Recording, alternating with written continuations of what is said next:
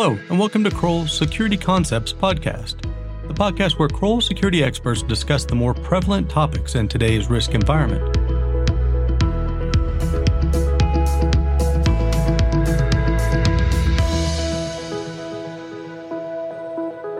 Today, we're going to be covering the importance of understanding threats, understanding the data behind all of these threats, and responding to threats on the campus and university environment.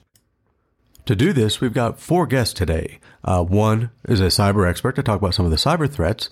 And then we have three physical security, operational security experts. They're going to talk about how we manage threat on the university campus.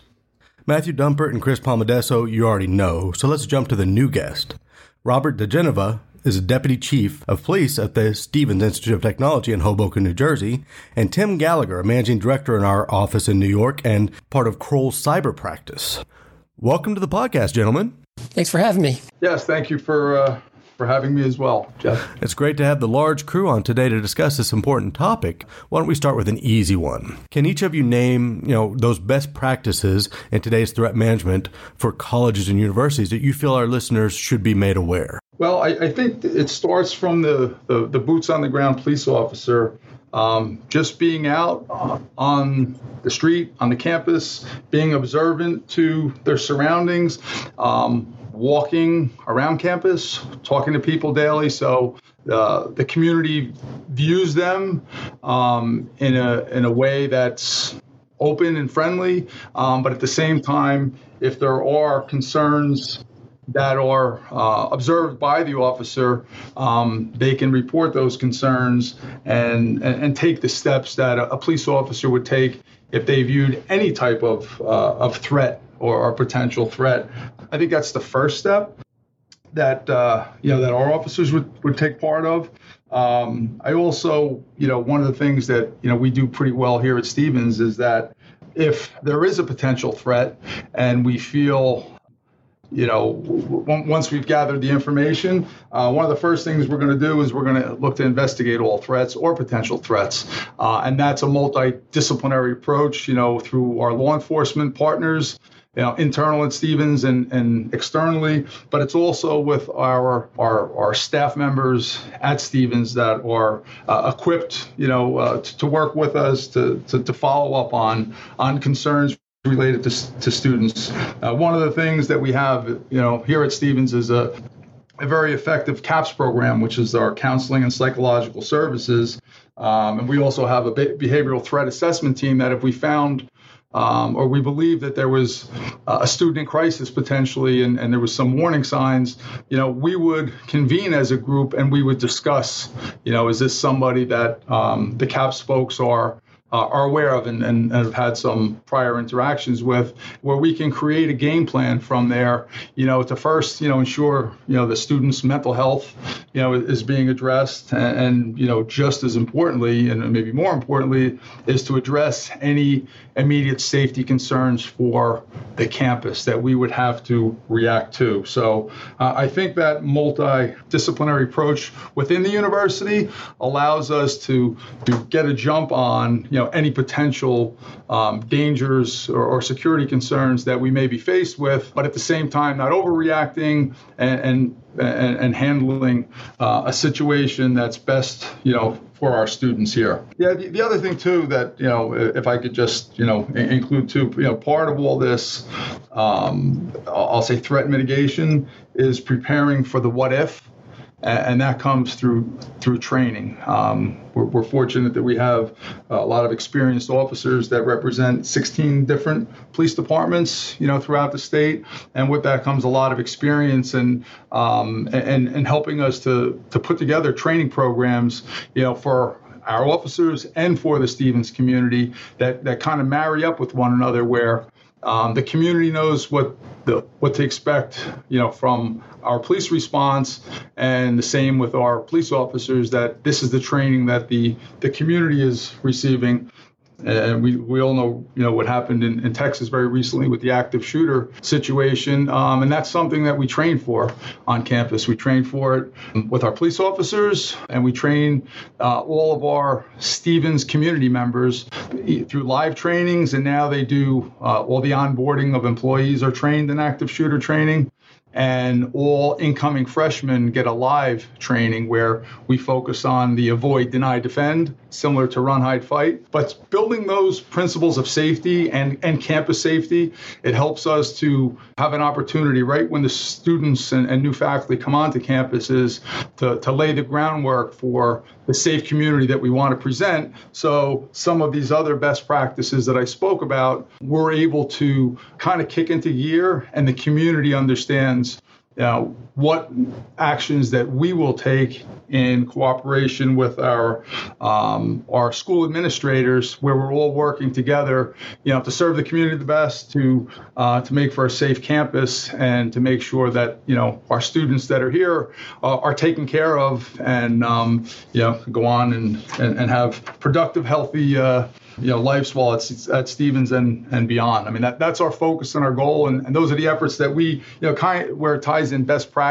Um, you know it, it, it's kind of an expansive response, but I think when you tie all those things in together, you know one aspect helps us to you know to get to the next step and and to make make it for the safest campus that you know that we can have uh, at Stevens. Yeah, Bobby brings up a good point there in regards to training and outreach to students, to faculty. Really, if you're to ask that question, Jeff, it's just really um, not an easy answer. I know you had said you were going to give us an easy one here. I think that you know, looking at threat mitigation strategies as we kind of approach the campus security model is uh, is really uh, the training part that Bobby talked about, but understanding the indicators what are the indicators of suspicious activity and how have they evolved over time? So, if you're to ask me, based on my uh, background in the, uh, before Kroll, really looking at the evolution of the threats and how they're impacting uh, campus safety and security. So, um, you know, I mean, 20 years ago, before 9 11, and then 20 years uh, after, it really looks very different, um, the threat environment.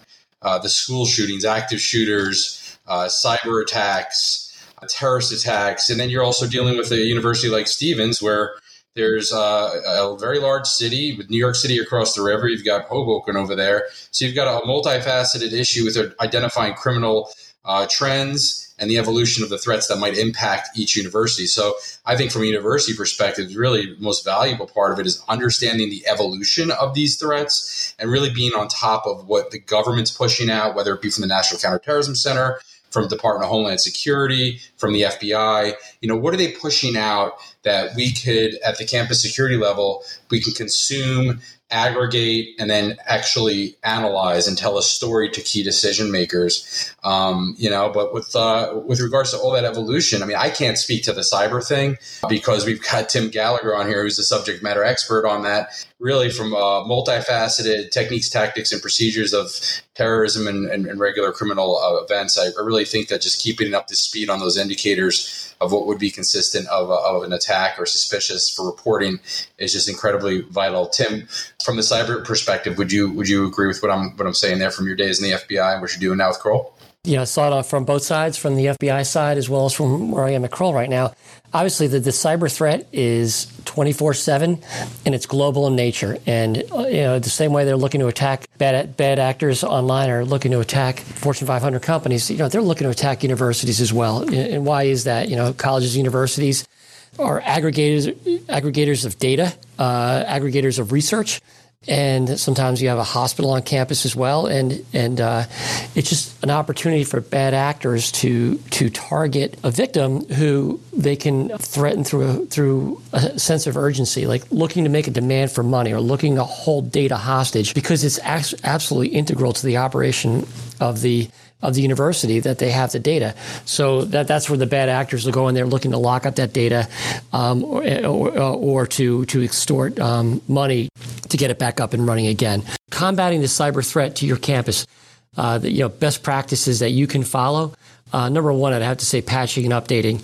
Uh, there's vulnerabilities in software uh, which come to light from time to time, which the bad actors know about, and they'll know that if there's a backdoor into a software program, you know they'll try and get into it and exploit the opening and uh, wreak havoc on your system, uh, on your cyber on your cyber network at your college. Multi-factor authentication, you know, j- just putting another step into the process um, where a code is sent to your phone uh, when you log in. Another step in the process. I, I, I realize that you know it, it slows things down, um, but it really it does it, it goes it does wonders for uh, for locking down your cyber system. And then back backing up your data in the event that you do get hit. You know that there is a cyber attack.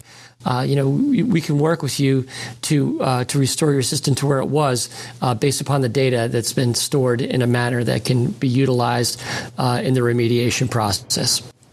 Yeah, and if I could just jump in there, just uh, briefly, Tim. Um, you know, uh, Stevens was was hit um, several years back, and there were uh, there were some folks who did not back up their data as they should have, and uh, learned the hard way. But you know, but but everything you mentioned, I mean, that's something you know, best practice. Um, you know, our IT and, and cyber folks are, are, on that. You know, uh, securing certificate-based Wi-Fi access systems and the multi-factor authentication. Um, these are all things that that we have in play, and, and one of the one of the other resources that have been offered to uh, any uh, Stevens community member is free antivirus software for their personal devices as well.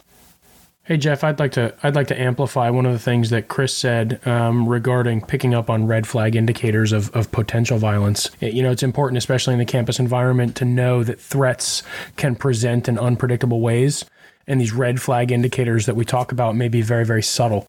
Um, there's so many threat vectors out there, um, and valuable threat intelligence can come in from just about anywhere. It's you know the important part uh, going into these types of engagements is having the sophistication of, of knowing where to look, gathering that information so that trained threat management professionals can connect the dots and assess for additional needs and assess for trends. Trends can present in weird places, but if you take the time to look, and some organizations have the ability and the bandwidth to do this internally. Some need help from a third party. Um, however, it gets done, collecting that raw intelligence, collating it, and fully fully assessing it is critical.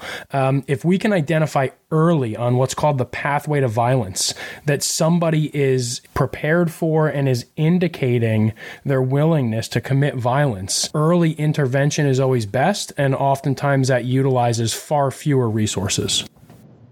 Yeah, and, and, it goes down to that preparation and training and the what if, because if you're planning and discussing uh, the what if and, and studying uh, prior cases and, and doing after action reports, you know, that we do for every incident here at Stevens and including some of the cyber related incidents we've had, you, you develop a plan so that uh, next time that you're prepared to handle it as best you can. And you know, going back to the whole um, interdisciplinary behavioral threat assessment approach, that if there are threats, you know, we're we're gonna, you know, if we hear somebody talking about potential, you know, whatever the threat is, you know, the cyber end, you know, we, we have a very vibrant cyber security team, so we're to be tapping into their resources to see what we can glean from that, and obviously our our, our county uh, local, state, federal partners as well, you know, to get access to um, any communications that are, are being sent, you know, so hopefully we can get ahead of it and and and take the steps necessary to uh, you know to stop any any threats or like I said, a lot of times it's um, it, it, it, goes back to you know to mental health and and you know uh, young adults that you know that just need you know that type of uh, of help where somebody needs to intervene at that right time. And, and the, the crucial thing uh, is to get to that you know before the person acts out. And and that's something that you know we're very conscious of and aware of. And you know, do our best to, to put ourselves in, in the best uh, position we can to be successful, to have successful outcomes. And that successful outcome is nothing happening, you know, and nobody knows, you know, it's just another day for everybody, you know, that that's walking around campus or in Hoboken. And, and that's that's the goal every day. When there, when there could have been something else. Yeah, like when there could have been something that really that you guys nipped in the bud because of planning. It almost sounds like Stevens is is capable of you know approaching their plans, dusting off their plans, and um, adjusting them to the current threat environment. And that's what I'm hearing, and that's what I see at your university. That, that that's wonderful. Matt had mentioned the third the third party review of plans and policies. I mean, that is a very important aspect. Um, if you don't have the capability like Stevens has to look at those plans, dust them off, and update them to the current environment, then you know what? You're going to have a lot of students, unfortunately, looking and, and, worried about the risk that might be involved. I mean, worried about going to school. I mean, that's essentially what you're what you're trying to mitigate in terms of threat. Is just you should be in a safe environment and your, your, your, team needs to be far left of boom with modern plans and sophisticated methodologies to respond to any sort of an event Hey Bobby, can I can I can I put you on the spot? You you, you mentioned the multi multidisciplinary approach. Um, I think I know the answer to this, but you know when you talk about a campus uh, environment, you've got a lot of people of a lot of different uh, developmental levels. You've got a lot of changes going on sociologically, psychology, um, within the person, within the group, within the university. What other types of departments are you leaning on for information? Um, you know, in the business side of things, at the corporate element, um, you know, we're looking at multidisciplinary teams comprised of, of a cross section of, of our client base we do the same thing at higher education, but I'm interested for you and your team at Stevens recognizing all the different pressures that your students and your faculty and your staff are under. Who else is contributing to this conversation and getting you the information that you need? And who are you providing that to as well? What's the multidisciplinary team look like for you? Yeah, thank, thank you for asking that because that is it, it is a good question, and um, it, it, it, I think it shows that you know we've you know we're doing our best to kind of cover all angles. Um, it starts with our our student affairs deans and administrators there who have a, a good sense of, of, of what's going on in, in uh, a typical student's life. Um, you also have our counsel. You know, we have a, a, a, our CAPS team, which is our counseling and psychological services, that are seeing students regularly who may be um, experiencing different challenges, different levels of challenge, and they're you know they're they're bound to secrecy unless there's a potential threat. We have our our folks in in that deal with the graduate students that have you know that's a whole different population, and they're aware of individuals having different experience or, or, different difficulties. Oftentimes, there's incidents that are not police reportable, but that are being handled from an administrative end. And again, whether that's the undergraduate staff, whether it's the graduate level staff. So those people are are key to a discussion about a particular individual because what we find, you know, more oftentimes than not is this person has come on the radar before for for some for something else, you know, where they've they've had to uh, you know to intercede on the student's behalf that maybe having a difficulty, maybe there's a, a problem at home, uh, or you know whatever the issue is, maybe the maybe the student's a victim of of some sort that you know, was not police reportable, but has to be reported through the school. So when we start these conversations with these folks, um, they're often telling us about um, situations and incidents that we have not been police reported, that we don't know about, that will quickly help for us to get a, a, a pretty good understanding of okay, like this this kind of gives us some context that we can look at things maybe more from an investigative safety concern, while we know that the students, you know, best interests are, are still being taken care of by the school administrators and the counselors that are involved, you know, and and from that um, from that team approach, that's where we we develop a game plan and again, safety first, and, and making sure that you know our, our campus and and everybody here, the Stevens community, is safe. That's our first priority.